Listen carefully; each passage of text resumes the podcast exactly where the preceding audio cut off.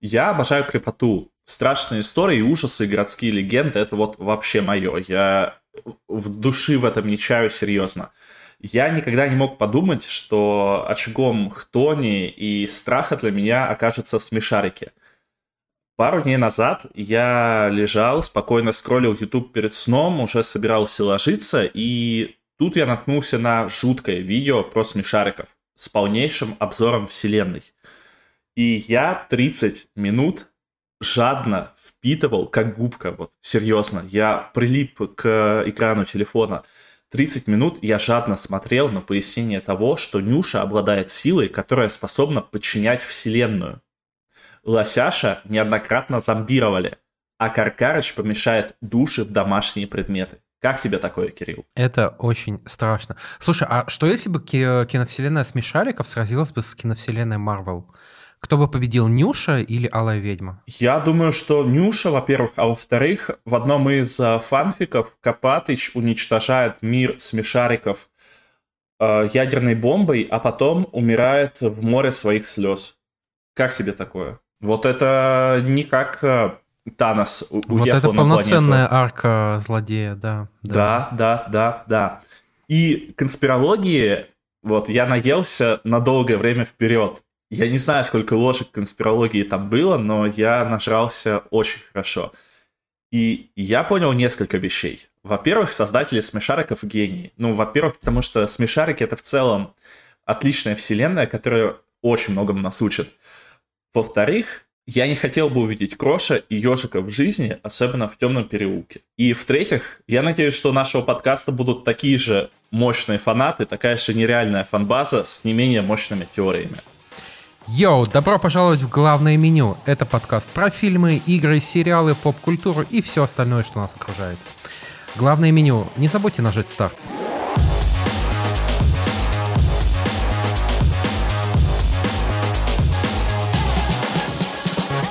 Ведем этот подкаст мы, Кирилл Новокшенов, издатель Кибера. Всем привет. И я, Михаил Ложков, гроу-менеджер Кибера. Погнали. Ты рассказывал про смешариков. Я, у меня к тебе вопрос. Как нужно есть конспирологию правильно? Самой большой ложкой, которая у тебя есть. Но сначала нужно разогреть его в микроволновке в шапочке из фольги. О,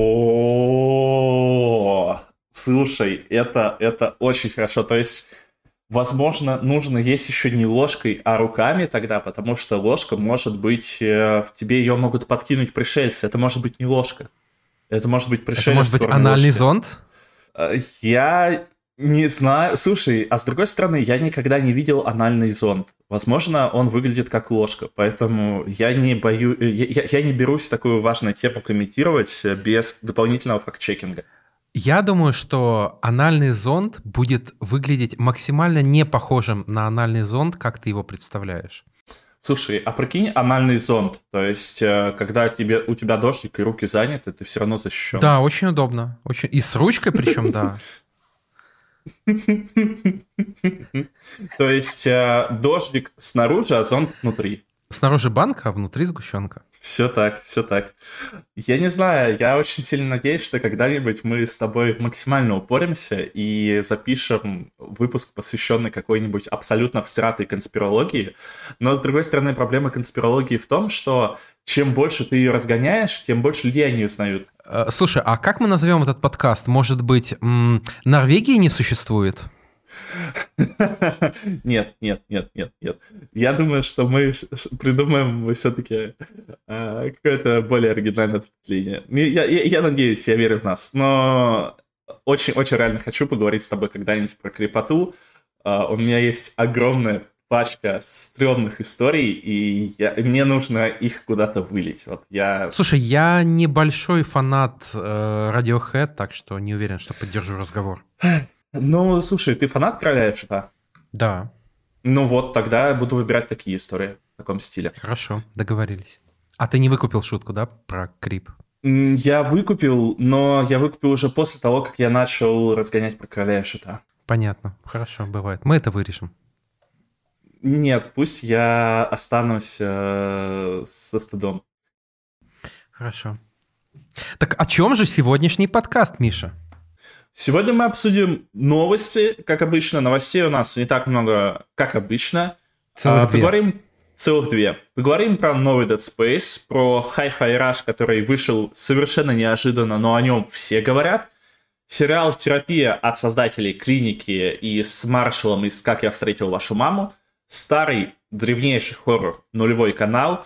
Titanfall, о чем говорят мужчины, но самое главное, у нас будет небольшой, небольшой, но очень приятный сюрприз к третьей серии The Last of Us. Я вот уверен, что вы кайфанете. Сто процентов. И что у нас по новостям, Кирилл? Давай начнем, наверное, с главного, с анонсов DC. Э, Джеймс Ганн и Питер Сафран Э, выступили с довольно программным заявлением про то, как они хотят э, развивать киновселенную DC. Э, в общем, планы у них большие. У Бэтмену второй части уже дали дату выхода. Это 3 октября 2025. То есть ждать еще два с половиной года. А, до того, как э, Роберт Паттисон снова наденет черный плащ и полетит на крыльях ночи. Они всегда выпускают Бэтмена вот где-то в октябре, то есть как будто бы... Ну, я помню, что прошлый Бэтмен, по-моему, вышел... А, нет, прошлый Бэтмен вышел в марте. Но смотри, как будто вот что март, что октябрь, это примерно одно и то же по какой-то погоде, по атмосфере на улице это все еще там какая-то темнота, слякоть и неприятные Уныло, вещи. Серо, да, да, да, да, да. То есть как будто бы, ну, слушай, это вот э, СПГС мой, но как будто бы такие месяцы максимально соответствуют Бэтмену. Ну, слушай, как бы Бэтмен это не новогодний фильм, никогда да, не был. Да, да, да. А, Бэтмен, я думаю, может быть летним блокбастером, но не этот Бэтмен, потому что этот все-таки он больше нуарный, он больше такой тягучий, и он действительно очень хорошо подходит под осень. Я бы очень хотел посмотреть э, все-таки новогоднего Бэтмена, потому что в трилогии Архема была четвертая часть, это Бэтмен Origins, и там как раз в декорациях Рождества Бэтмен раскрывался офигенно, и тем более это было еще в его первые годы, когда на него вышли охотиться э, все, кажется, преступники Готэма, которые есть в принципе. И это было очень очаровательно, потому что падал стежок, а преступники пытались убить Брюса Уэйна. Красиво, красиво. Ну и что там еще рассказали? Будет Супермен Наследие. Э, это новый фильм про Супермена. Это не будет э, Origin Story. Больше про него пока ничего особо не известно. И причем Ган должен будет написать его сценарий, и вроде как студия еще надеется, чтобы Ган его и срежиссировал. А кроме этого, ну, кстати, вот давай поговорим, нам нужен новый фильм про Супермена? М-м, мне очень нравился Генри Кавилл в образе Супермена, но... Да, мне тоже. Слушай, у меня странное отношение, что вот к Супермену, что к Капитану Америки. Это два такие для меня очень похожие, ну, как бы они не только, наверное, для меня похожи, а в целом э, э, синонимичные персонажи, скажем так, у них, потому что очень схожая мораль, у них э, тоже в какой-то мере там э, нечеловеческие способности у того и у другого, конечно, у Кэпа поменьше. Но я не знаю, я не знаю. Я... Если только эта история будет сильно отличаться от всего того, что мы уже видели. То есть есть же много арок. Есть и Супермен Красный Сын, есть и арки про Супермена, который э, с рождения находился у ученых и его исследовали, не помню, как это называется. Но не хочется видеть э, одинаковые оригины раз за разом. При этом я верю, что оригины можно сделать хорошо, не показав сам Origin, как это было, например, с последним Человеком-пауком. Да, да, все так. Я тут, наверное, согласен. Вообще, мне кажется, что лучший фильм про Супермена это фильм э, «Гори, гори ясно», mm. который не относится официально к франшизе Супермена, но это такой реалистичный хоррор каким, о том, э, каким бы на самом деле, скорее всего, стал бы Супермен, если бы прилетел на нашу планету. Да, да, да, однозначно, однозначно. Очень рекомендую, если вы любите ультражестокость. А если любим ультранасилие? Тоже можно. Хорошо, хорошо. Что еще у DC? Много фильмов по комиксам про героев, про которых я, честно говоря, не очень знаю. Тут какой-то отряд э, The, Authority, э, отряд супергероев, которые, видимо, не очень хорошие. Э, там что-то типа отряда самоубийц, наверное. Фильм «Болотная тварь» По-моему, это не первая попытка экранизировать комикс «Болотная тварь», ну, окей.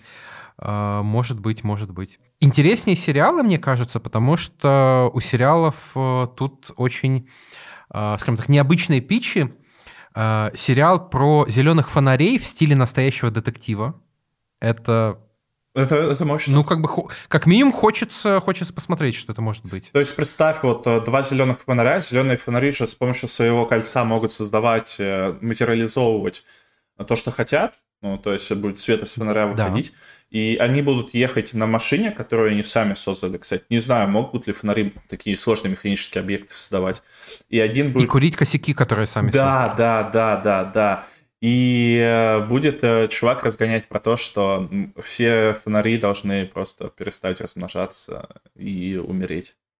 Это, это, это интересно, это интересно. Нам, мне кажется, очень сильно не хватает э, правдоподобности в космосе, о, в супергероике, э, когда герои показаны там, действительно слабыми. У нас сейчас идет э, реконструкция супергероики как жанра, когда герои показаны мудаками, но при этом нам не хватает э, той супергероики, где а, были бы, вот как Хэнкок, например. Вот э, мне очень нравился Хэнкок, потому что там именно был максимально неоднозначный герой. Так что я надеюсь, что зеленые фонари э, в стиле нуарного, в стиле настоящего детектива хотя бы приблизится к такому, хотя почему я на это надеюсь, я не знаю.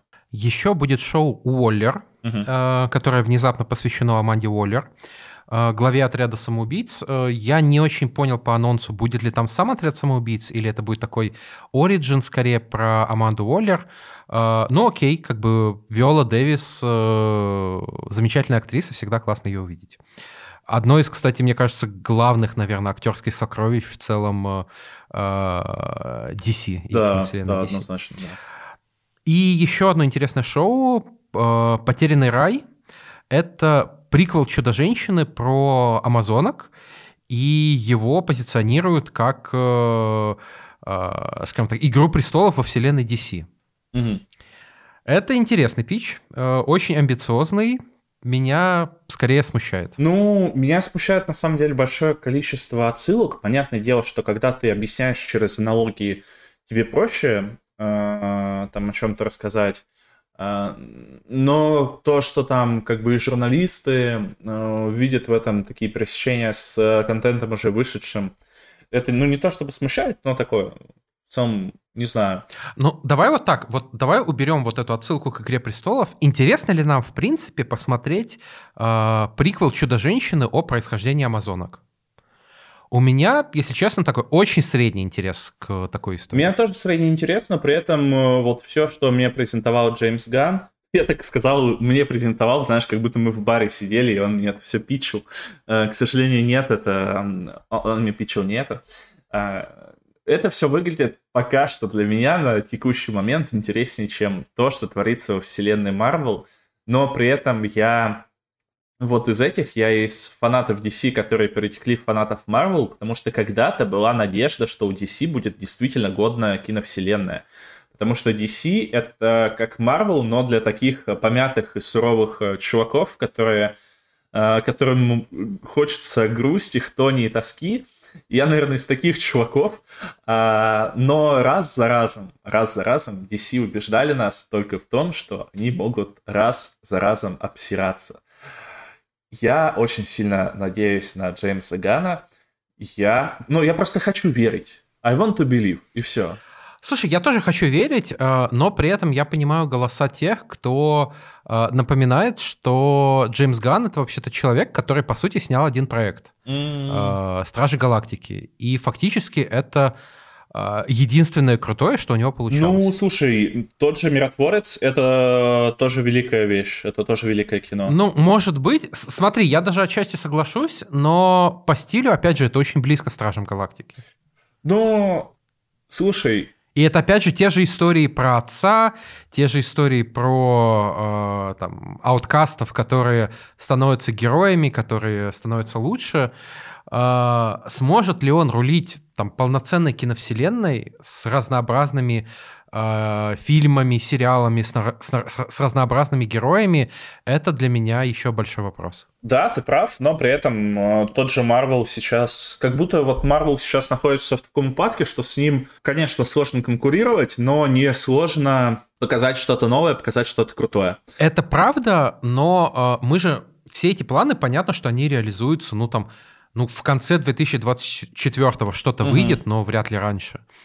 А к концу 2024 у Marvel уже будет новый злодей представленный нормально, э, там еще какие-то новые фильмы. И как бы вот если бы DC нанесла удар прямо сейчас, это был бы хороший ответ. Это был бы э, какой-то мощ, мощный камбэк в, в гонку. А что будет в 2025, мы еще посмотрим. А ты думаешь, что Джеймс Ганн правильно делает? Ну вот, что он сейчас показывает, откуда готовится нападение? Да, конечно. Mm-hmm. Собственно, э, фильмы, сериалы и еще два каких-нибудь аспекта, я думаю, тоже придумают. Там комиксы и игры. Вот, как бы, с четырех ну, сторон. Ну, во-первых, мне нравится еще то, что они хотят игры интегрировать в эту вселенную безумия.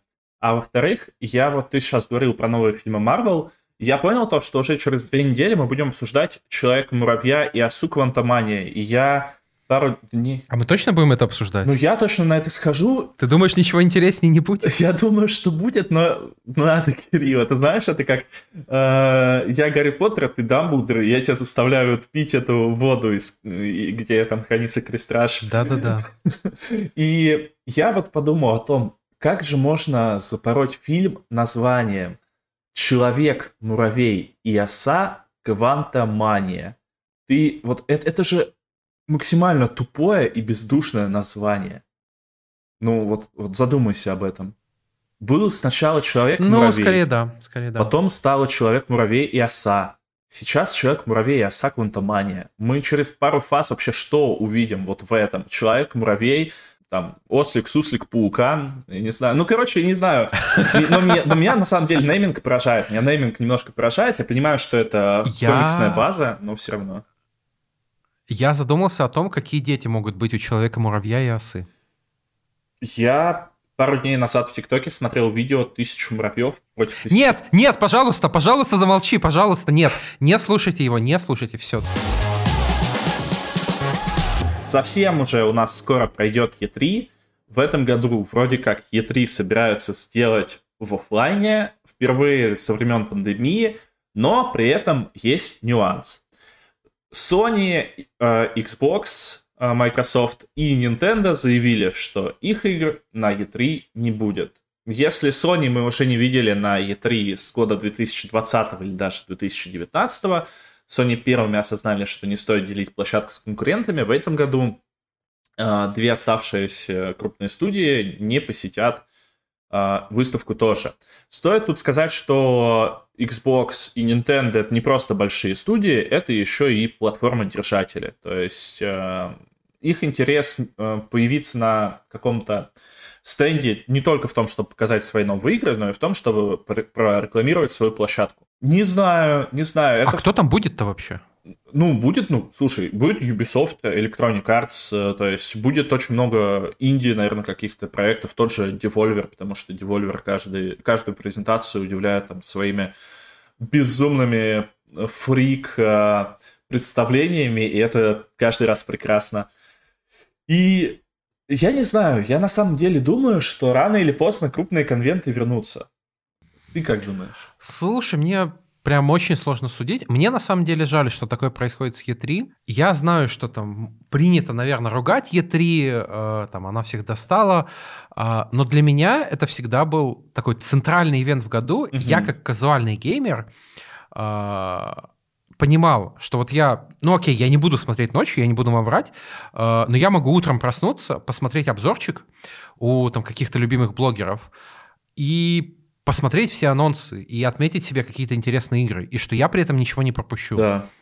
Когда оттуда уходят мейджоры, как будто там и мой интерес снижается, и я не понимаю, вот то, что покажут на E3, это будут реально какие-то хорошие игры, или это просто те игры, которые остались, когда все ушли? Да, и я бы тут сказал то, что контента становится очень много с каждым годом. Ты не успеваешь следить за всем, а большие ивенты тебе дают возможность, э, ну, как ты правильно сказал, в сжатое э, количество времени получать максимум информации. Я думаю, вот, я не хочу давать прогнозы, потому что потом мне будут говорить, э, что я был неправ, а я не люблю, когда я не прав. Но я думаю, что все-таки скоро... Обязательно кризис... за зафиксируем этот момент, да. А, я думаю, что все-таки скоро кризис э, дойдет и до крупных студий. Мы уже знаем то, что э, Microsoft сокращает людей. понятно, что логичнее всего не делить внимание с конкурентами, а конкурентов как-то палки в колеса вставлять и все такое. И проще и стоит всего примерно 0 баксов и полтора часа времени одного джуна запустить стрим на 10 трейлеров друг за другом без разбивок и без людей вообще.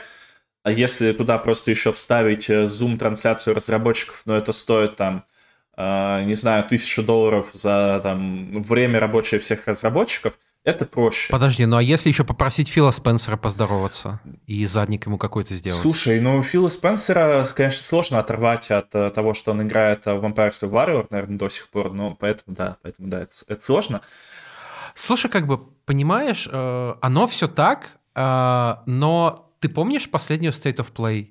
Или там предпоследнюю, или предпредпоследнюю, или там... Ты помнишь какой-нибудь ивент Xbox? Но все помнят, как Киану Ривз вышел на презентации Киберпанка? Я вот помню только из последнего, это пресса, где был Forspoken, где был Человек-паук 2, но при этом это тоже, да, это не какие-то... Если бы я не работал, скорее всего, в индустрии, я бы это и не вспомнил. А, да, Киану Ривз стал мемом, и я все-таки верю, что рано или поздно большой движняк вернется, что студии все равно будут кооперироваться, и не потому, что они не могут сами устраивать крутые шоу, могут, однозначно, а потому что масштабные ивенты привлекают тупо больше внимания. Но это все равно, как, я не знаю, как э, э, провести э, двусторонку там, между двумя своими составами и сыграть на чемпионате мира. Да, да, Понятно, да. что ты можешь проиграть, но это high risk, high reward. Да. Если ты выиграешь эту презентацию, если ты покажешь всем что-то офигенное, это запомнится. Я на 200% уверен, что в продажах Киберпанка э, вот эта презентация с E3, она ответственна где-то, ну, за половину, может быть, за треть продаж. Ну, я скорее с тобой тут согласен, однозначно. При этом э, сейчас э, Sony, Nintendo, Microsoft, они конкурируют с собой не только там как площадки, не только как игроделы, но и в целом конкуренция возрастает. Потому что сейчас тебе для того, чтобы продвинуть какую-то инди-игру, тебе ну, не нужно практически ничего. Тебе нужны какие-то мемные механики, тебе нужно успеть попасть, тебе нужна удача, по, по большому счету. А, чтобы какой-нибудь стример на Твиче ее запустил в нужное время, в нужный час, у него там завирусилось это среди зрителей. И вот с этим как-то... А, вот это большим студиям нужно как-то наверстывать. Придется как-то вот догонять Индии, я думаю, даже через какое-то время. Это, конечно, вообще там, возможно, для кого-то я несу бред, но я думаю на 100%, что я прав. Рано или поздно большие ивенты все равно вернутся. Маленьким играм хватает стримеров на Твиче, большим играм придется удивлять чем-то невероятным. И нужно будет уже рекламировать не сколько свои игры, сколько нужно будет присутствовать как площадки, мне кажется. Я тоже на это надеюсь. И, соответственно, тогда там, при всем нашем неоднозначном отношении к Ubisoft и Electronic Arts, я пожелаю им показать что-нибудь крутое и по-настоящему удивить, чтобы получить вот это самое преимущество над э, мейджорами. Грустные вещи, ты говоришь, грустные вещи. Но ладно, я все-таки тоже... Я, я, я буду надеяться, но они не то что грустные, они не обнадеживают. И немножко... Ладно, будет, давай верить в хорошее, а там как... Давай верить давай. в хорошее. А, слушай, э, я так понимаю, тебе сейчас сложно печатать, потому что у тебя намертво запал пробел. О, а да, у меня мертвый пробел.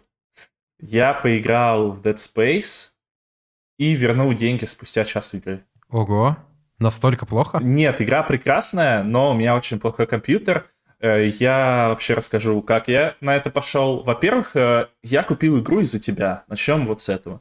Я купил игру из-за тебя, потому что ты на прошлом э, выпуске подкаста на записи напомнил мне про Twinkle Twinkle Little, Little Star, когда, собственно, Макс это монтажил, он, мне, он, он у меня попросил там э, подобрать э, версию этой песни, которую поставить нам в подкаст. Я включил YouTube, и я залип где-то ну, минут там на 15, на 20. Я кайфанул, я захотел такой атмосферы. Я игру купил, я ее скачал, я ее запустил. При этом там я ее качал два раза. Сначала я увидел, что я ее качаю не на SSD-шник, а на обычный жесткий диск. Я понял то, что так она у меня вообще не пойдет. А, у меня комп 2018 года, и он по меркам того года был достаточно бодрый, но, видимо, сейчас вот прошло уже 5 лет, поколение сменилось полностью, поэтому игра у меня идет где-то на минимально средних. Игра действительно жуткая. В игре кайфовая атмосфера, кайфовый звук. Вот все то, что я помню в 2008 году, оно вернулось в 2023 только с новой графикой и как будто бы даже немножко лучше. Но у меня вот случился этот э, посттравматический синдром от моего детства, когда я был с ужасным компом и не мог играть в новинки на максималках. Мне как-то от этого так грустно и тоскливо стало. И по факту даже для меня страшнее, чем вот все эти уроды, которые на меня лезли в течение всего этого часа. Поэтому я э, не стал мучить себя. Я мог пройти эту игру в таких настройках, но я бы не получил от этого удовольствия должного. Поэтому я игру вернул, Э, мне мои деньги уже обратно пришли на Стиме. Скажем спасибо Гейбу, что мне не пришлось писать а, сочинение на 15 страниц, э, почему я хочу вернуть эту игру, как э, было бы с другими площадками. Стоит вот еще раз подчеркнуть то, что ПК Гейминг хорош тем, что если игра тебе не понравилась, или она у тебя не идет, или вообще ты просто, не знаю, тебе там в процессе установки этой игры не понравился какой-то пиксель на ее э, артах или еще на чем-то, ты можешь деньги вернуть вот, вот по щелчку пальцев буквально. Вот за это Гейбу спасибо огромное. Ну и я купил, собственно, Hogwarts Legacy, предсказал. Окей, молодец.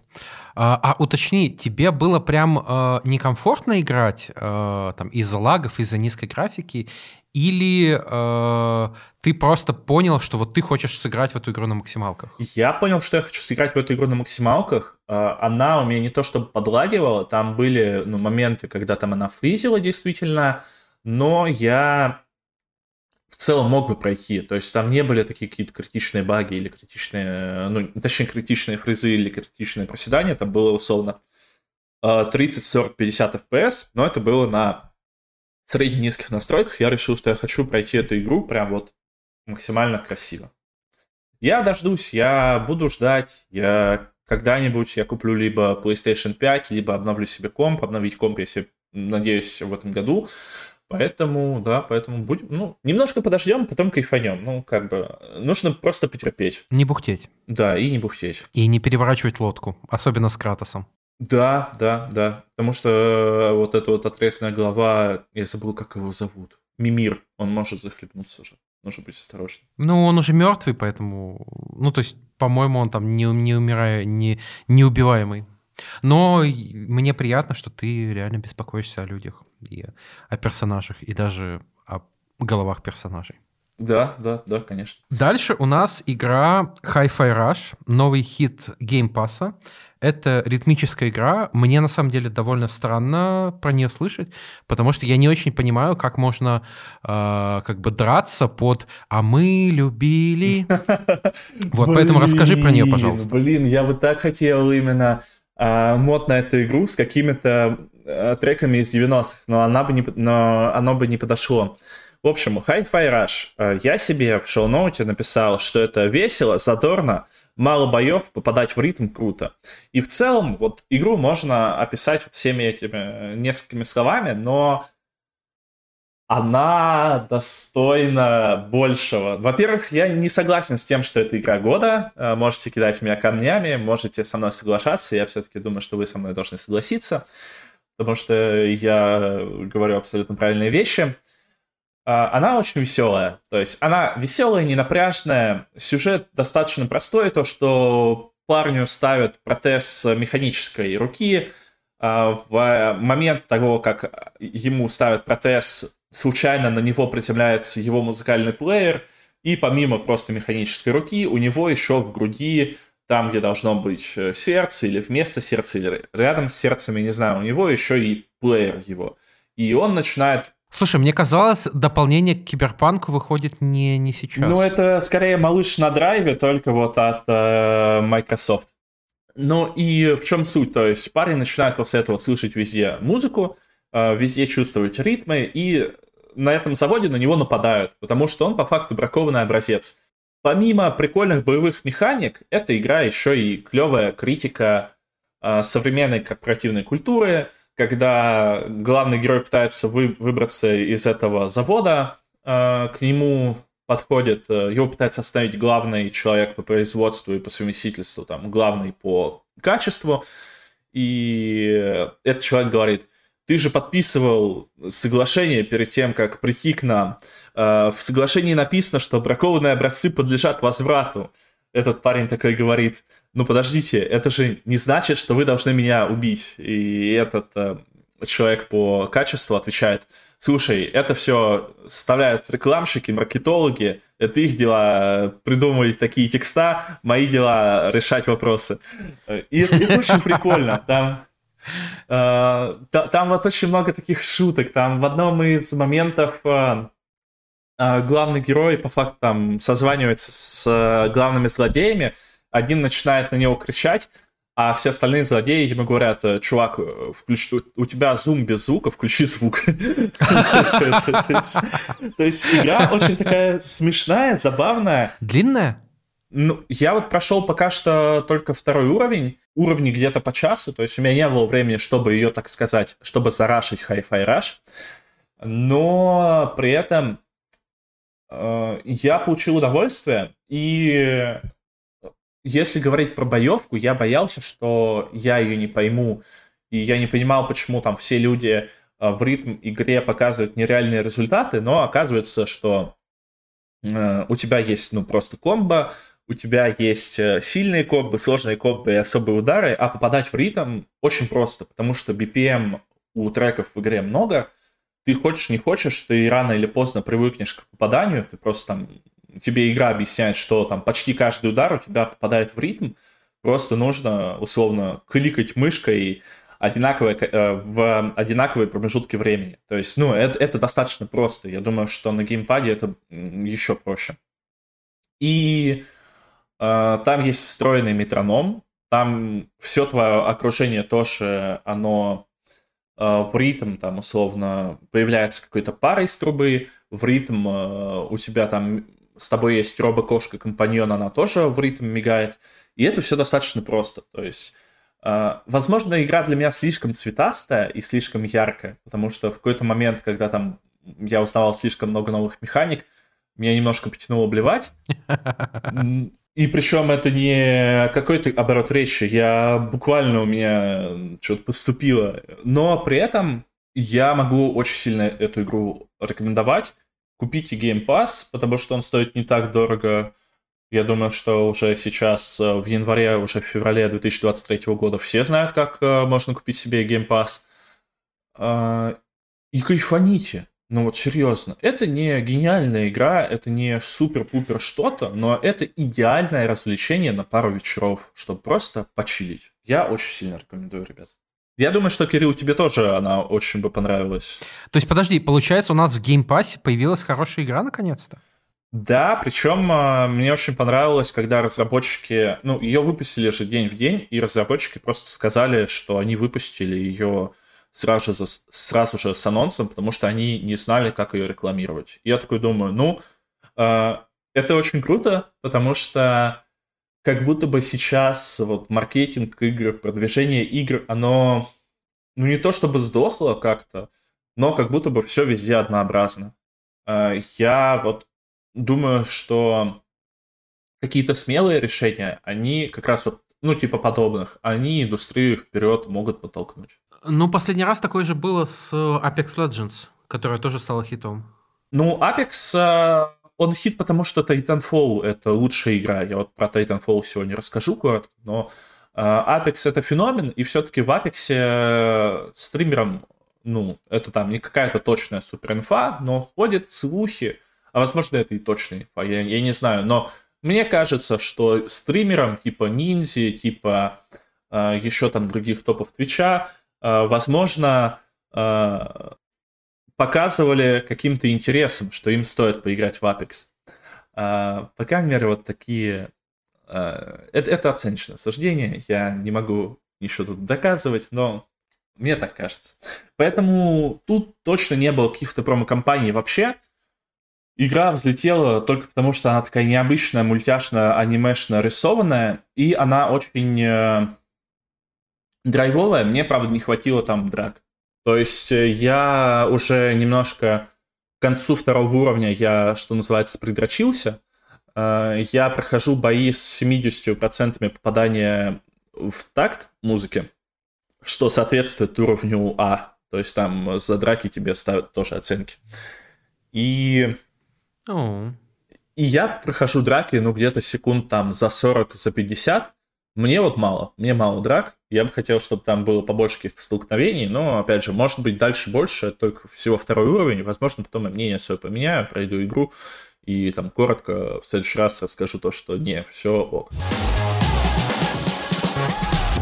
Что не ок, это сериал «Нулевой канал». Сериал этот 2016 года. Это хоррор-антология такая же, как «Американская история ужасов», где каждый сезон посвящен отдельной своей истории. А, я миллион раз даже в сегодняшнем подкасте говорил, что я люблю крепоту. Я как раз хотел спросить, что мы же вроде хотели это отдельным подкастом сделать. Спасибо, Кирилл, спасибо. Ты решил перейти прямо сейчас? А, нет, я пока я решил просто вот тоже на тебя вот этим влиять, потому что первый сезон Бухта Кэндл, он посвящен городской легенде о телепрограмме, которую не видел никто, кроме детей. А взрослые, когда дети об этом вспоминают, они говорят, что на самом деле этой программы не было, а дети ее не смотрели, они просто смотрели вот помехи по телевизору, что-то себе придумывали. Эта программа как-то воздействовала на детей э, психологически, подчиняя их своей воле и заставляя делать какие-то страшные вещи. И э, там, за десятки лет вот до, сюжет, до непосредственного сюжета первого сезона а, пропало пять детей из одного городишки. И главный герой, у которого пропал брат-близнец в это время, он возвращается в родной город, потому что он чувствует, что его вот эта вот крепота зовет, он не знает, что делать, и тут начинает происходить просто какой-то сюр.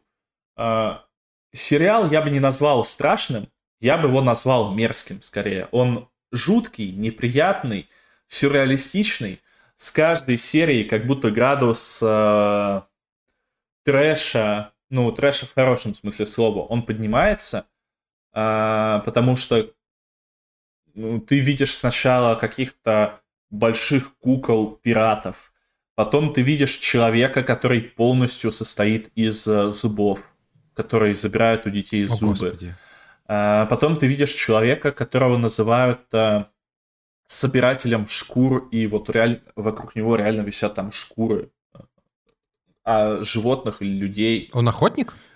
Я не знаю, кто он. Мне кажется, что он нечто похуже.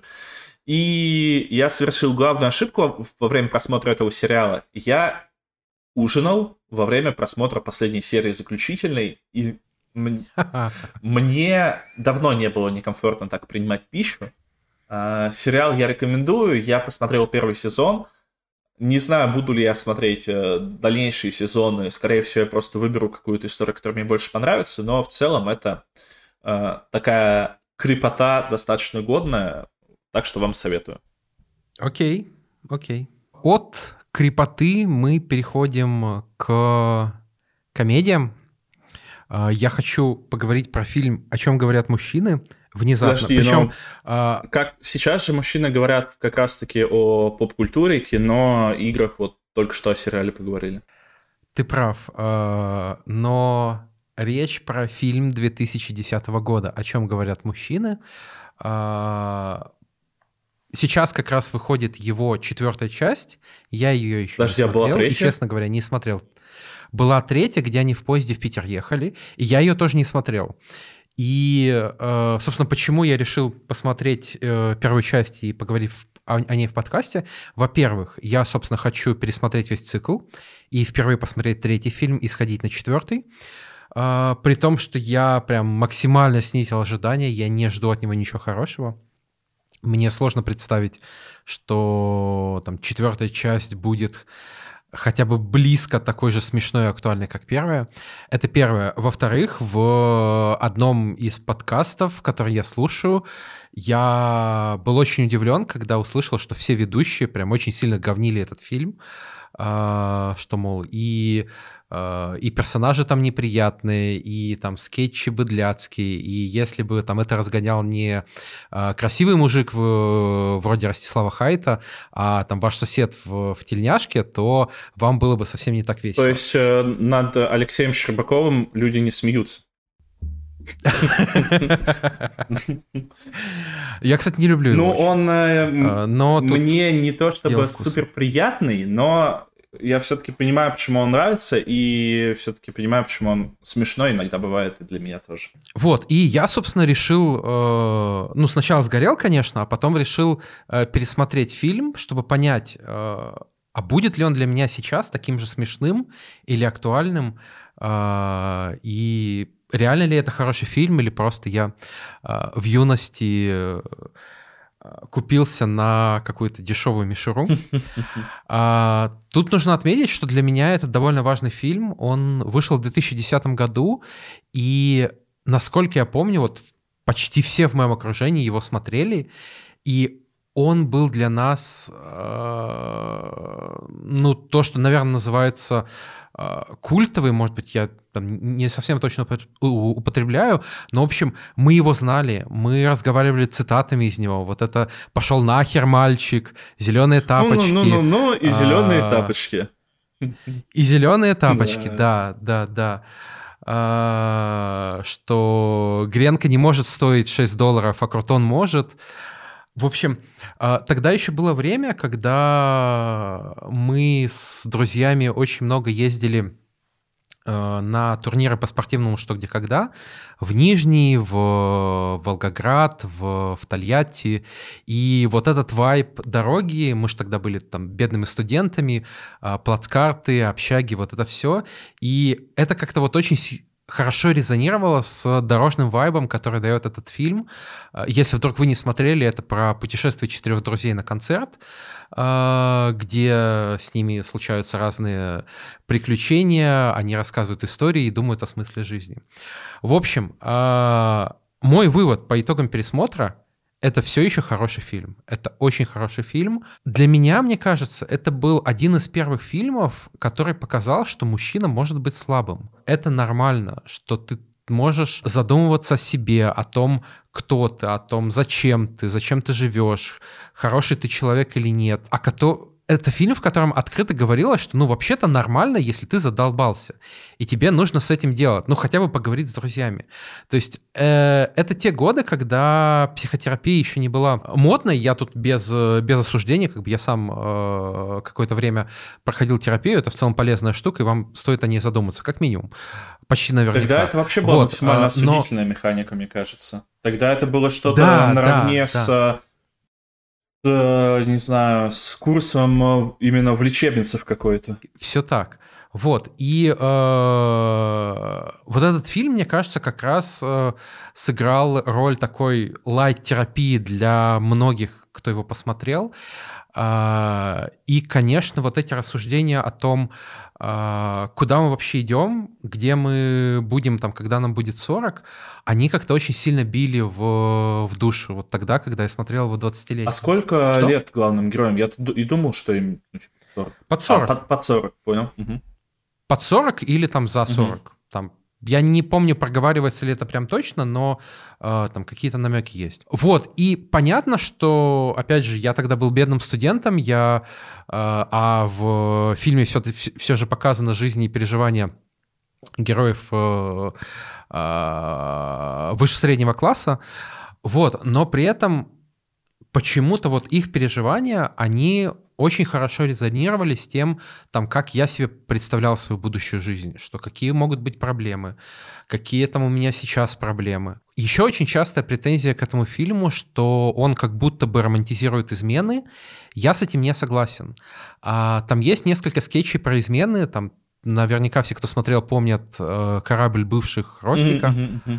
Но штука в том, что несмотря вот на эту гиперболизацию, э, несмотря на утрирование, всегда, когда они обсуждают свои измены, они выглядят глубоко несчастными людьми. Это попытка нафантазировать себе, э, как можно выкрутиться из всей этой ситуации, там, перезнакомить всех своих бывших с женой, это именно что такая попытка убежать от ответственности, попытка убежать от того, как бы, как, как, как бы это сказать, э, заросшего гадкого сада, который они сами вырастили, из вранья и так далее. И очень важный момент, про который я, например, не помнил, потому что он как бы не смешной, естественно, э, в конце, когда они попадают в довольно опасную аварию, Камиль говорит, что вот, мол, вот я после аварии сразу позвонил Оле, а про Яну даже не подумал.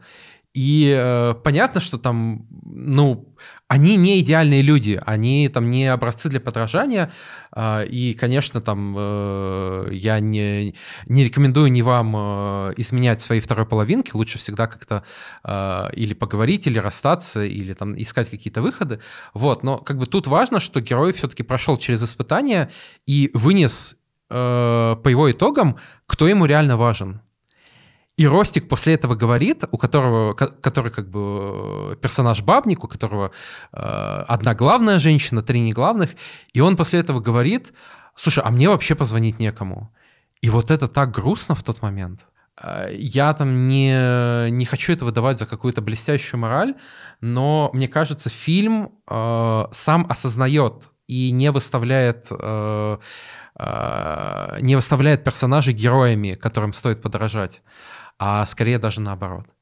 Ну и, конечно, в конце вот эти рассуждения про то, там, чего мы на самом деле хотим, что все взрослые, что никаких взрослых нет, а на самом деле мы все постаревшие дети, это тоже то, что было там довольно приятно и грустно услышать даже в 2023 году. Еще один скетч, который ругали, это скетч про э, как раз про рестораны и шашлык, про то, что шашлык у дороги э, намного вкуснее, чем еда в ресторанах, мол, что там это какое-то там обыдлячивание, что там в, как будто бы рестораны выставляются чем каким-то злом. Блин, ски, э, эту, э, эту сценку про то, насколько вкусный придорожный шашлык за 100 рублей, мне кажется, ее поймет любой, кто хоть раз с голодухи покупал шавуху у вокзала. Да это же райское наслаждение. И, не знаю, мне кажется, почти все через это проходили, или там не шавуха, а чебурек, или беляш. А, кто-то отравился, царство им небесное, вот, но э, тем не менее. И как бы я человек, который, люблю, э, который любит рестораны, я люблю вкусно поесть. А, но при этом как бы этот скетч никак меня не задевает, потому что он направлен не против ресторанов, а против вот этой культуры, когда дорогое провозглашается хорошим, что там блюдо, которое стоит меньше 30 баксов, тебе будет невкусным. Угу.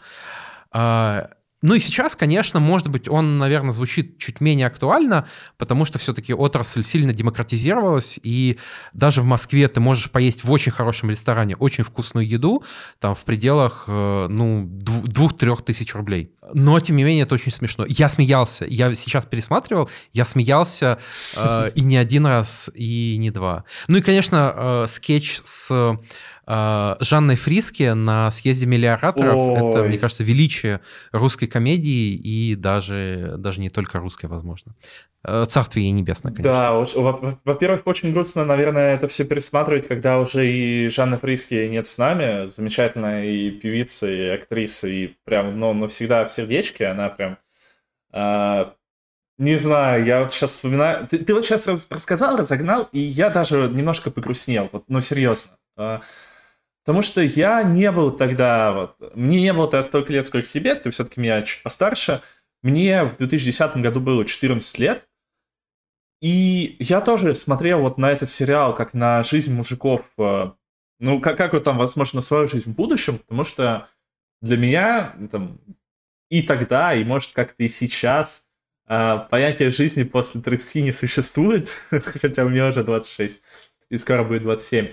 И э, этот сериал, он показал то, что, ну, нет, вот, как бы, можно развлекаться с друзьями и когда тебе под 40, и потом, и вообще, и в целом всегда.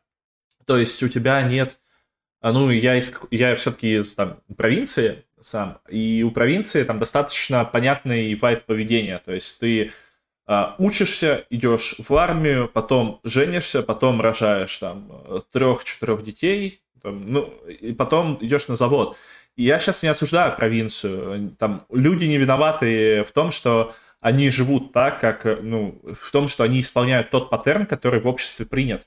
Но для меня тогда и там для моих друзей э, этот фильм мне показал то, что нет, вообще-то может и не так. Вообще-то можно как-то жить по-другому, и в целом можно жить не по-другому, а так, как ты хочешь, наверное. А... Этот фильм тоже какая-то для меня тоска немножко по старым временам, но при этом мне кажется, что сейчас бы такой, такой фильм не могу получиться однозначно. А, и, наверное, такие фильмы не могут получиться специально. Мне кажется, что все-таки, а, чтобы создать такой фильм, ну, это как бы гимн поколению, гимн свободы, наверное, какой-то. Гимн молодости в том числе. Да. Несмотря на то, что для людей э, фильмы это как, это как будто немного ушедшая молодость. Да. Мне кажется, что у тебя, там, тебе должно повести немножко, у тебя должно совпасть несколько факторов. Э, и тем более, ну, там, 2010 год это все-таки для... И в истории России тоже такой, ну, э, как сказать, это не, наверное, супер там какой-то хороший год, а это тот год, когда вот э, после там нулевых был там какой-то подъем, то есть люди выров... да, там, да. люди там, наверное, начали зарабатывать больше, там цены еще не начали подниматься так быстро, а, и не знаю, вот и, наверное, комплекс все, всего этого, он и сделал фильм таким, каким он получился. Я... Ну и, конечно, это пик квартета И, я думаю. Да, да, да. да. Как э, комик-группа. Да, да, однозначно. Ну и очень глубокий фильм, там очень много крутых смыслов. Я его, наверное, тоже пересмотрю, возможно. Всем, кто не смотрел, да, максимально, максимально советую. Мне кажется, даже, даже сейчас вам очень хорошо зайдет. И, конечно, еще один э, э, повод погрустить, пересматривая этот фильм, э, вспомнить, что в 2010 году можно было просто сесть в машину в Москве и поехать через Киев в Одессу на концерт Би-2. От одних, наверное, вещей... К более веселым штукам? Ну, слушай, к более веселым или более грустным... Ну, нет, это все-таки однозначно более веселая штука, тем более в контексте последнего, что ты сказал. А, я прошел Titanfall 2. А, это великая игра. И я очень сильно грустил сегодня, потому что вчера вечером, сегодня с утра появились новости о том, что Electronic Arts а, закрыла разработку продолжения Titanfall Продолжением занимались где-то 50 человек, и часть из них будет уволена, часть из них будет проведена на другие проекты. Итак, что такое Titanfall? Я знаю одного подкастера, который будет очень сильно расстроен э, этой новостью. Ваня Толачев, держись, сочувствую.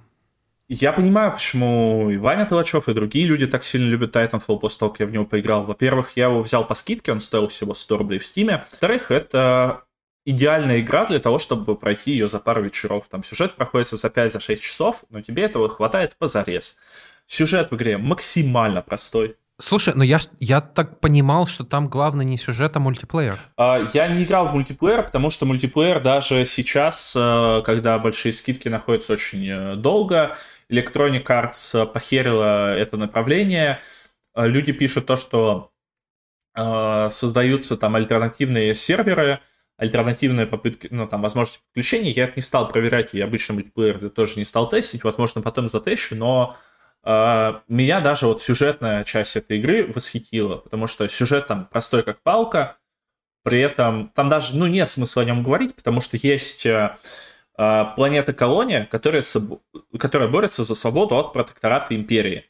Э, все там в космическом будущем, и есть титаны, которые там через нейроинтерфейс подсоединяются к своим пилотам, и вот главный герой подсоединяется через э, нейроинтерфейс э, к своему титану, который лишился прям на его глазах пилота, и у них такое начинается вот такое род-муви небольшое, они такие там около братаны становятся, но это не, не суть. Ну, это не суть. Там сюжет вас растрогает, конечно, немного, но я хотел поговорить о возможностях этой игры.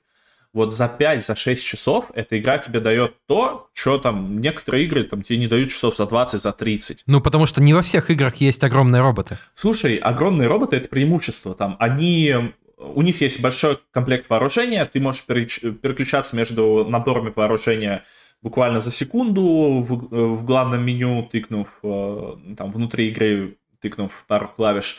А, там есть взрывающиеся бомбы, есть лазеры т.д. и т.п., но это не главное. Я тоже думал, что главная фишка игры — это как раз мехи. Но главная фишка игры — это крутизна и динамичность. Ты можешь съезжать по стене, параллельно стреляя во врагов и кидая в них гранаты.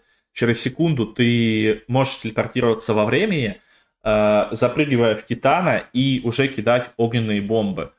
Э, в игре тебе даже на пару секунд дадут поуправлять здоровенным летающим кораблем. И э, Titanfall — это круто, очень сильно рекомендую всем попробовать. Я понимаю теперь, почему таким прекрасным получился Apex Legends, потому что, ну, это все, это одна вселенная, но в Apex, к сожалению, нет мехов. Э, концовка у игры грустная, но все-таки грустнее от того, что Electronic Arts э, бездушно вот так вот кромсает действительно те проекты, которые люди очень сильно любят. Возможно, действительно, экономически выпускать третий Titanfall было бы не совсем выгодно, но при этом, выпустив эту игру, Electronic Arts, может быть, не сработала бы как новый FIFA, а, но она точно заработала бы много сотен очков э, в глазах геймеров. Я тут уверен. А, да, вполне согласен. Electronic Arts тут э, доверия особого нет. Да, да, да.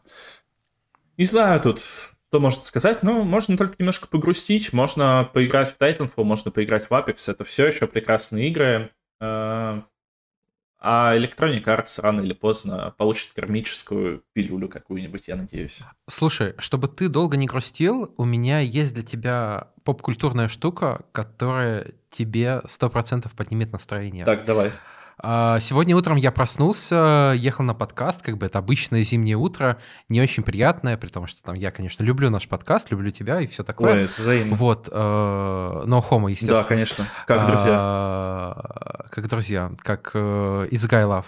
Да. Вот, и что подняло мое, мое настроение по дороге?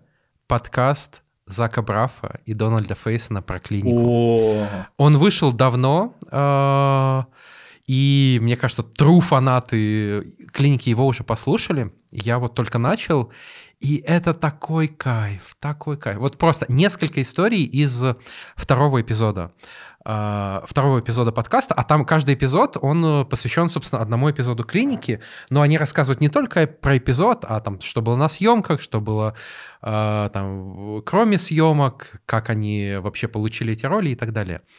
И история, значит, Сняли пилот, но как бы сериал еще не подтвердили, и вот э, всех актеров, всех создателей сериала пригласили на большую вечеринку NBC, где, собственно, объявляли э, э, там проекты, которым дадут ход. И клиника была в их числе. И, э, значит, объявили про клинику, все были очень рады. А, естественно, и эти ребята, и другие, ну, в целом в клинике были не очень знаменитые актеры, кроме, наверное, э, Джона МcГинли, э, доктора Кокса. Вот, и они были еще не, не очень в тусовке, они не знали всех этих больших шишек из, из, из Голливуда и из Большого ТВ. Mm-hmm. И, значит, Дональд Фейсон, Терк, уже изрядно подпивший, стал приставать к людям. Ну, приставать не в смысле как к женщинам, а в смысле... Докопаться. Брать, э, брать их в захват, как, собственно, по-моему, делал Терк в сериале, ага. и чесать им голову. Ага. Uh, я не помню, как мы это называли в школе. У нас это кулачок Может, Мне кажется, никак. Да, вот, это довольно неприятно для, для жертвы, вот, но а, но вот так было. В общем, а, по-английски это называется to give a noogie. А, вот, бесплатный урок английского, пользуйтесь. Спасибо. Вот, и значит, Дональд Фейсон сделал это с Джеффом Цукером, главой всего канала NBC. Причем он так это описывает, что вот я вижу, стоит какой-то чувак у бара, там, я, я его не знаю, там, болтает с, по-моему, с нашим режиссером или как-то так, но я подумал, что это там ассистент режиссера. Mm-hmm. И типа говорю, иди сюда, иди сюда. Он говорит, не-не-не-не-не-не. Я такой настойчивый же, иди сюда. Вот, и в итоге он реально, значит, сделал это Нуги э, главе NBC, и потом через, э, там, дня через три к нему подходит Билл Лоуренс, к Дональду Фейсону, Билл Лоуренс, создатель сериала всего, uh-huh. и спрашивает, Дональд, скажи, это реально было? А, и значит, э, есть очень смешной конец в этой истории.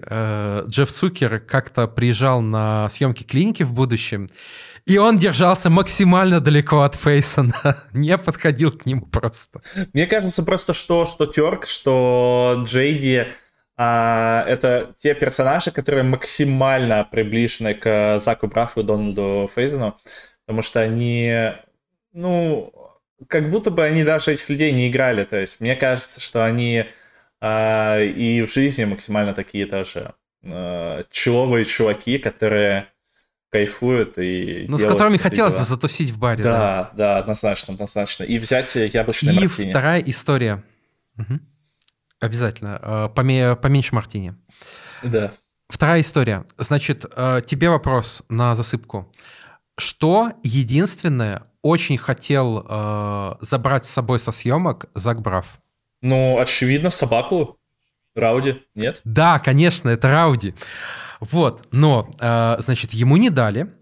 Э, и потом, когда он снимал свой фильм э, «Хотел бы я быть здесь», угу. он попросил Дисней дать ему Рауди как бы в аренду, просто чтобы его где-то оставили на заднем плане, как пасхалку. И, значит, люди из Диснея сказали, хорошо, мы дадим тебе Рауди, но с ним поедет телохранитель, потому что мы боимся, что ты его украдешь. И реально приехал чувак с чучелом собаки, который следил, чтобы Зак Браф его не забрал. Я думаю, что Зак Браф — это тот чувак, который точно бы стырил Рауди, если была бы такая возможность. Ну, конечно, конечно. В общем, подкаст замечательный. Я прям искренне рекомендую всем фанатам клиники. Вас может отпугнуть английский язык, но уверяю, что он там довольно простой. И там э, кроме некоторых отдельных слов и выражений, типа вот этого гива нуги, вы поймете почти все. Ну, то есть там, mm-hmm. там реально не, нет проблем. У них как бы хорошие актерские голоса поставлены, они говорят неторопливо, поэтому это э, с каким-то средним уровнем английского вы свободно будете его смотреть, слушать. Блин, ну, э, это, это очень крутой совет. Надо, надо послушать, надо послушать. Я, кстати, в Твиттере подписан на фан-аккаунт э, доктора Кокса, и э, у меня почти каждый день там в ленте есть что-то приятное клиники. Это тоже шикарно. Это прям замечательно. Я рекомендую вам, чтобы у вас тоже были какие-то небольшие сейф-спейсовые штуки. И когда вы листаете ленту с огромным количеством там, жести, плохих новостей, э, каких-то рассказов, твиттер-тредов из Тбилиси, у вас была штука, на которую вы остановитесь, такой посмотрите, улыбнетесь и просто пролистаете дальше, которая будет вас возвращать немножко в то место, где вы хотели бы быть. Да, это очень нужно. И я так понимаю, это не последний сегмент, касающийся клиники в нашем подкасте да, сегодняшнем? Да, да, да. Я посмотрел первые две серии сериала «Терапия». А, это замечательный сериал Apple TV, который я э, стал возможен благодаря, во-первых, создателям клиники, а, благодаря... Я забыл, как зовут э, человека, который играл э, Роя Кента в Тедди, Лассе, в Тедди Ласса. Кирилл, Брэд Голдстин. Да, да, да, то есть... Тут, наверное... Слушай, сериал «Терапия», а я правильно понимаю, что ты покупал каждую серию за 4000 рублей? Нет, к счастью, нет. Но при этом сериал дает понять, почему э, зачастую терапия, она такая достаточно дорогая. А, итак, вообще, в целом, почему вам нужно посмотреть этот сериал? А, во-первых, там замечательный актерский состав. То есть там играет Джейсон Сигел из э, «Как я встретил вашу маму». Вам он, может быть, будет больше известен как Марш Лапочка. А, Помимо этого, э, сценаристом является Брэд Голстин, который приложил руку к клинике. Помимо этого, э, в сериале также играет Харрисон Форд, который играет, ну, так можно сказать, наставника главного героя. И э, в целом это, наверное, такая очень добрая штука, похожая, наверное, на Теда Ласса, но это Тед Ласса, наверное, через которого сочится боль. Uh, главный, у главного героя... Ну, через Тед Ласса сочится боль и так, я ну, бы сказал. через Тед Ласса сочится, но не, не с первых серий.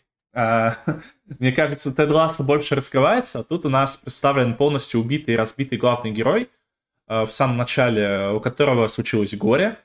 При этом у него есть дочь, э, при этом у него вроде как есть друзья, но вот он сознательно принял для себя решение опуститься на самое дно. При этом он психотерапевт. Э, во... Уважаемо. Да, во-первых, э, этот сериал показывает нам причины, почему, так скажем, психотерапия стоит от 2 до 4 тысяч рублей, потому что работа психотерапевта непростая, и там в начале нарезка, как главному герою люди рассказывают о, о каких-то проблемах из разряда, ну, достаточно очевидных, глупых и простых проблемах. Конечно, глупых, простых проблем не бывает, но вот он вот так вот их слушает, и потом э, своим коллегам на кухне говорит, ну мы же знаем, что им делать. Они же знают, э, что приносит им боль. Они же знают, как решить свою проблему. Почему мы не можем их просто не подтолкнуть к этому? Почему мы там не можем э, сказать женщине, которая находится в абьюзивных отношениях с мужем, расстанься с мужем и уедь от него. Э, и на что герой Харрисона Форда отвечает ему то, что мы не э, психопаты, мы должны давать возможность э, людям, пациентам самостоятельно э, помогать себе, нести за себя ответственность самим, и мы не должны за него решать, как ему жить. Мы должны только там человека направить. А, и это очень тоже такая мудрая мысль. А, мне кажется, я на самом деле не задумывался до этого, почему психотерапевты людям а, вот так вот пытаются там какие-то подковырки зайти, а не сказать вот прямую очевидную вещь, прямой очевидный совет. И, собственно, из-за того, что главный герой решает действовать не совсем так, как правильно, и начинается этот сериал.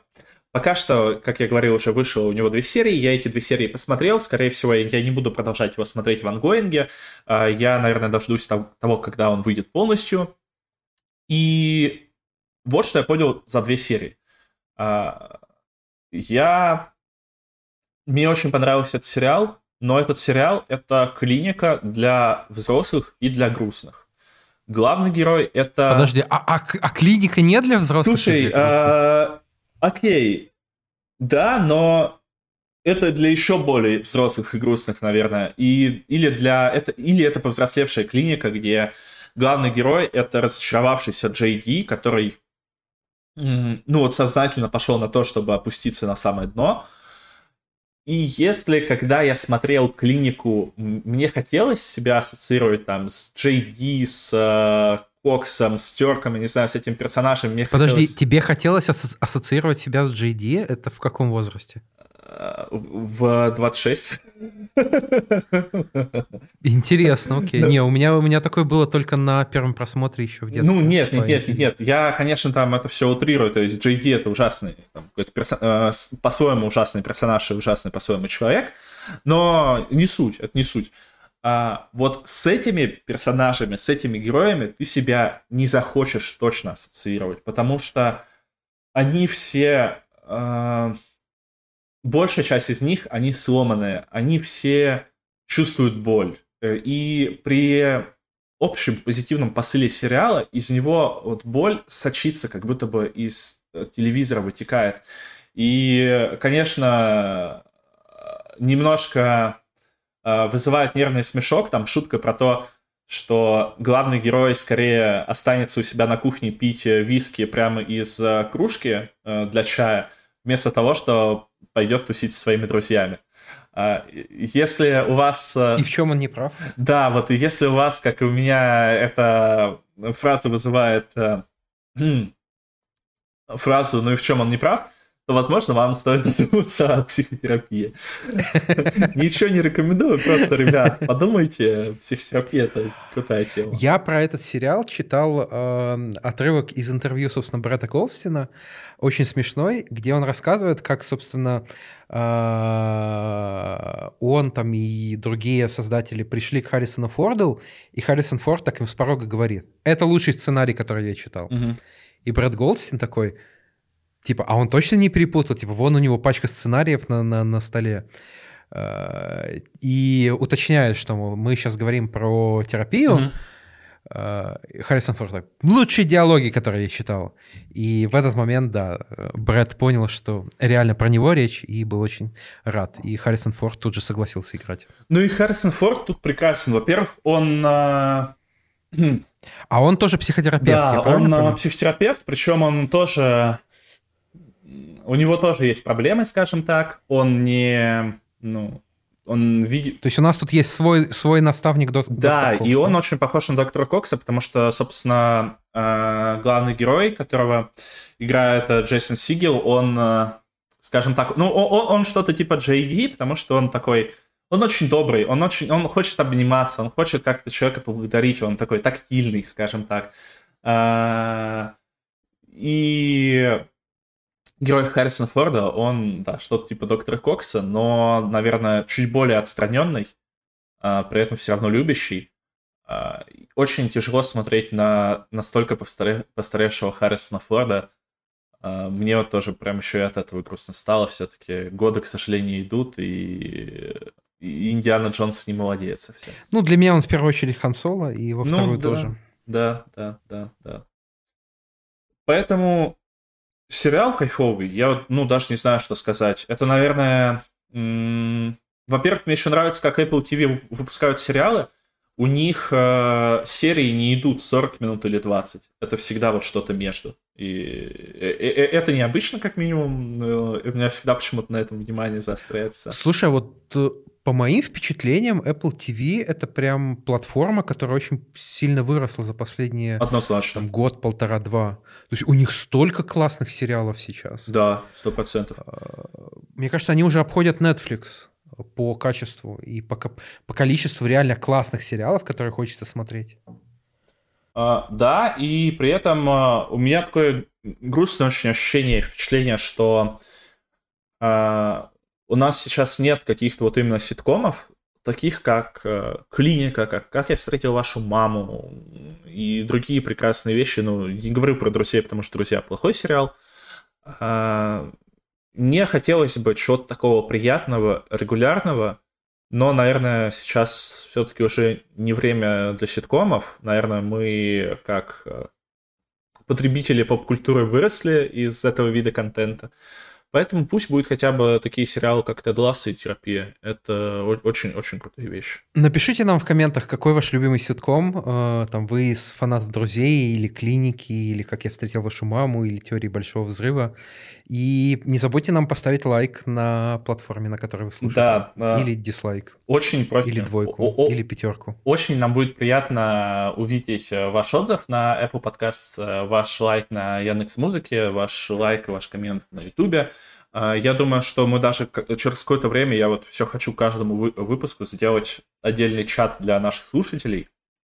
Но я постоянно это либо забываю, либо забываю это сделать нормально. Ну, тем лучше, значит, в будущем в этом чате будет сразу больше людей, и мы не будем переживать, что там только наши друзья, наши родные и наши соседи, которых мы... Или наши подчиненные, которых мы заставили эм, под э, страхом какой-то расправы в этом чате что-то писать и в этом чате находиться. Окей. Ну что, мы переходим к главному. К самому главному. Сегменту выпуска. К самому какому? К самому главному. К самому... К самому, самому, самому, самому. И при этом самому опасному, наверное. Оу, я люблю опасность. Да, я тоже. У нас на повестке дня, на повесточке дня, я бы даже сказал, э, третья серия «Одни из нас». Ты хочешь что-то сказать про третью серию, Кирилл? Ох, даже не знаю, Миш, хочу ли я что-то сказать, э, что будет опубликовано. И я тоже не знаю, что я хочу сказать, но я знаю точно, во-первых, невозможно, возможно, а во-вторых, мы посмотрели третью серию. Она оставила у нас много ощущений, но в связи с определенными вещами, такими как, э, например, там, законодательство, обо всех подробностях серии мы говорить не можем. Мы думали пригласить юристов на запись, чтобы они оценили риски наших высказываний во время э, непосредственно записи. А потом мы подумали, а почему бы нам не попросить юриста записать обзор на третью серию? Почему вот, Кирилл, почему бы нет? Отличная идея. Отличная идея, и я очень горжусь тем, что я, я это придумал. Поэтому, дамы и господа, мы попросили юриста спорца Дашу Житкову записать свои впечатления и вы сейчас именно садитесь. Всем привет! Надеюсь, что на этом выпуске будет стоять э, знак информационной продукции 18+, поскольку в нем участвует юрист Душнила, во-вторых, потому что на все материалы, которые выпускаются в интернете, которые соответствуют понятию информационной продукции, а, должна стоять возрастная маркировка. Спойлер, подкаст — это как раз и есть информационная продукция. А, в-третьих, мы сейчас будем обсуждать Last of Us и третью серию. Дисклеймер. Дорогие несовершеннолетние, пожалуйста, перемотайте на следующий фрагмент, где Миша и Кирилл будут обсуждать что-то иное, а не Last of Us и третью серию. Потому что мы не хотим попадать под статью КАПа, Кодекса об административных правонарушениях, о распространении среди несовершеннолетних информации о нетрадиционных сексуальных отношениях. А, так что, когда достигнете совершеннолетия, можете вернуться к подкасту, послушать его, сделать какие-то свои выводы. А сейчас, плиз, перемотайте, пожалуйста, по-братски. И спасите юриста очередной от, от очередной головной боли. А, итак, я надеюсь, что после этого предупреждения и о том, что у нас э, подкаст 18+, остались только совершеннолетние дамы и господа или трансформеры. А, которые готовы послушать э, мнение о самом, самом сериале и третьей серии. А, я бы, наверное, построила какой-то свой обзор с учетом того, что э, нельзя говорить о третьей серии в каком-то положительном ключе применительно к тому, что происходит между Биллом и Фрэнком. Так что мой обзор будет э, построен так, будто я посмотрела серию Last of Us от медиатеки с учетом э, применения всех новых законов. Ну, опустим тот момент, что Last of Us не выходит на медиатеке, но мы могли бы представить, как это могло бы быть. А, с учетом всей информации про Белый Лотос и эйфорию, как там все было порезано на самом сервисе. А, очень, сервису очень сочувствуем, э, надеюсь, что у них все будет хорошо. Итак, э, кристально чисто юридический обзор третьей серии. Серия очень классная, э, прикольно показали отношения дружеские между двумя мужчинами, что нужно спасать людей, которые попали в сложную ситуацию, которые упали в яму. Им нужно помочь. После этого вы можете стать хорошими друзьями. Вы можете разделить какую-то общую любовь к еде, к вину. А, вы можете не сходиться в политических взглядах, но это окей. Самое главное не подраться потом. А, ваш хороший друг сможет вас э, защитить от трейдеров, э, помочь вам, если вас пустили пулю э, в этом сложном апокалиптичном мире. А, ваш друг экстраверт Фрэнк может помочь вам найти друзей, даже если вы интроверт, как Билл. Кстати, прекрасная иллюстрация мема «Дружба экстраверта и интроверта». И когда другому другу станет совсем плохо по здоровью, вы примете решение, что вы не можете больше жить без этой дружбы и уйдете вместе с ним. Прекрасная серия а, про прекрасную мужскую дружбу. А, отлично раскрывают, что очень важно иметь а, в новом мире друзей, с которыми хорошо общаться, которые вас прекрасно понимают, которых вы любите в конце концов, и ради которых вы тоже готовы уйти, потому что не представляете свою жизнь без них. Конец обзора а, третьей серии, если бы я смотрела эту серию в усеченном варианте без а, пропаганды нетрадиционных отношений. А теперь серьезно о третьей серии. Мне очень понравилась сама серия. Я люблю филлеры. Я думаю, что люди, которые, наверное, лет 7 или 10 назад смотрели «Агентов щита», меня поймут – я не считаю это плохим решением. Видела мнение, что для таких сериалов серии филлеры недопустимо, потому что, во-первых, на это тратится кучу денег, во-вторых, что э, экранное время тратится совсем не на то. Кон- конкретно к этой серии я ничего не могу из этого применить, поскольку эта серия немного не про сюжет, а про какую-то глубину и понимание самого мира и о том, что все-таки авторы игры и авторы сериала считают важным. Здесь самое главное не выжить, а остаться человеком в этом мире. И э, после появления э, Фрэнка в жизни Билла мы прекрасно это видим. Меня очень зацепила фраза, что э, до того, как ты не появился, я ничего не боялся. К сожалению, недословно сейчас э, привожу, но те, кто смотрел серию, меня поймут. И это самое главное, что Билл меняется в итоге, становится более человечным. А, и это прекрасная мысль, он как раз прослеживалась еще и в прошлой серии с что а, все-таки главное это не всегда выживание, а главное это сохранение человечности, что все-таки в новом мире мы не все звери. И Третья серия, я считаю, что прекрасно с этим справляется, показывает там изменения самого Би Билла и закладывает почту, почву для самого Джоэла, а, для развития его отношений там с Элли. Уже, кстати, в самой серии, которая не только филлер, можно заметить, как э, отношения между Элли и Джоэлом теплеют, как они начинают там шутить, как Джоэл больше переживает. И, в общем, я считаю, что именно с глубиной и с э, появлением какого-то большего сочувствия к персонажам серия справляется просто прекрасно. А, я проследилась э, на самой серии в конце. Я думаю, что все понимают, про что я. Постараюсь я просто без спойлеров. Это связано вот как раз с э, концом Билла и Фрэнка. Я честно рыдала. Возможно, это еще связано с очень удачным подбором музыки. А, искренне люблю Макса Рихтера и все, что он делает. Если кто-то не распознал, это была композиция On the Nature of Daylight, которая играла в э, острове проклятых и в прибытии э, в самые драматичные моменты. И этот драматичный момент в Last of Us под On the Nature of Daylight прекрасно поставлен. А, все эти параллели с началом их знакомства просто бьют в самое сердце. А, чисто сценарно и по каким-то высказываниям персонажей тоже серия одна из лучших, я считаю, в самом сезоне. Так что серия сама по себе справляется просто прекрасно, несмотря на то, что она там заслуживает э, возможно, какой-то критики в плане того, насколько это было оправдано с точки зрения траты бюджета, но мне лично это все понравилось. Хейтеры из интернета, ну, хейтеры из интернета, они всегда будут. А если кому-то хочется посмеяться, вы можете попробовать э, найти в Твиттере треды, где собрали мнения российских пользователей о третьей серии. Попадаются очень забавные мнения. Если говорить в целом про весь сериал, вышло, получается, три серии на тот момент, когда я записываю это аудио. И у меня вообще ноль претензий ко всему, что происходит. Э, Педро Паскаль идеальный Джоэл. Я не играла в игру, но я видела какие-то скриншоты, и у меня были какие-то общие представления о сюжете самой игры.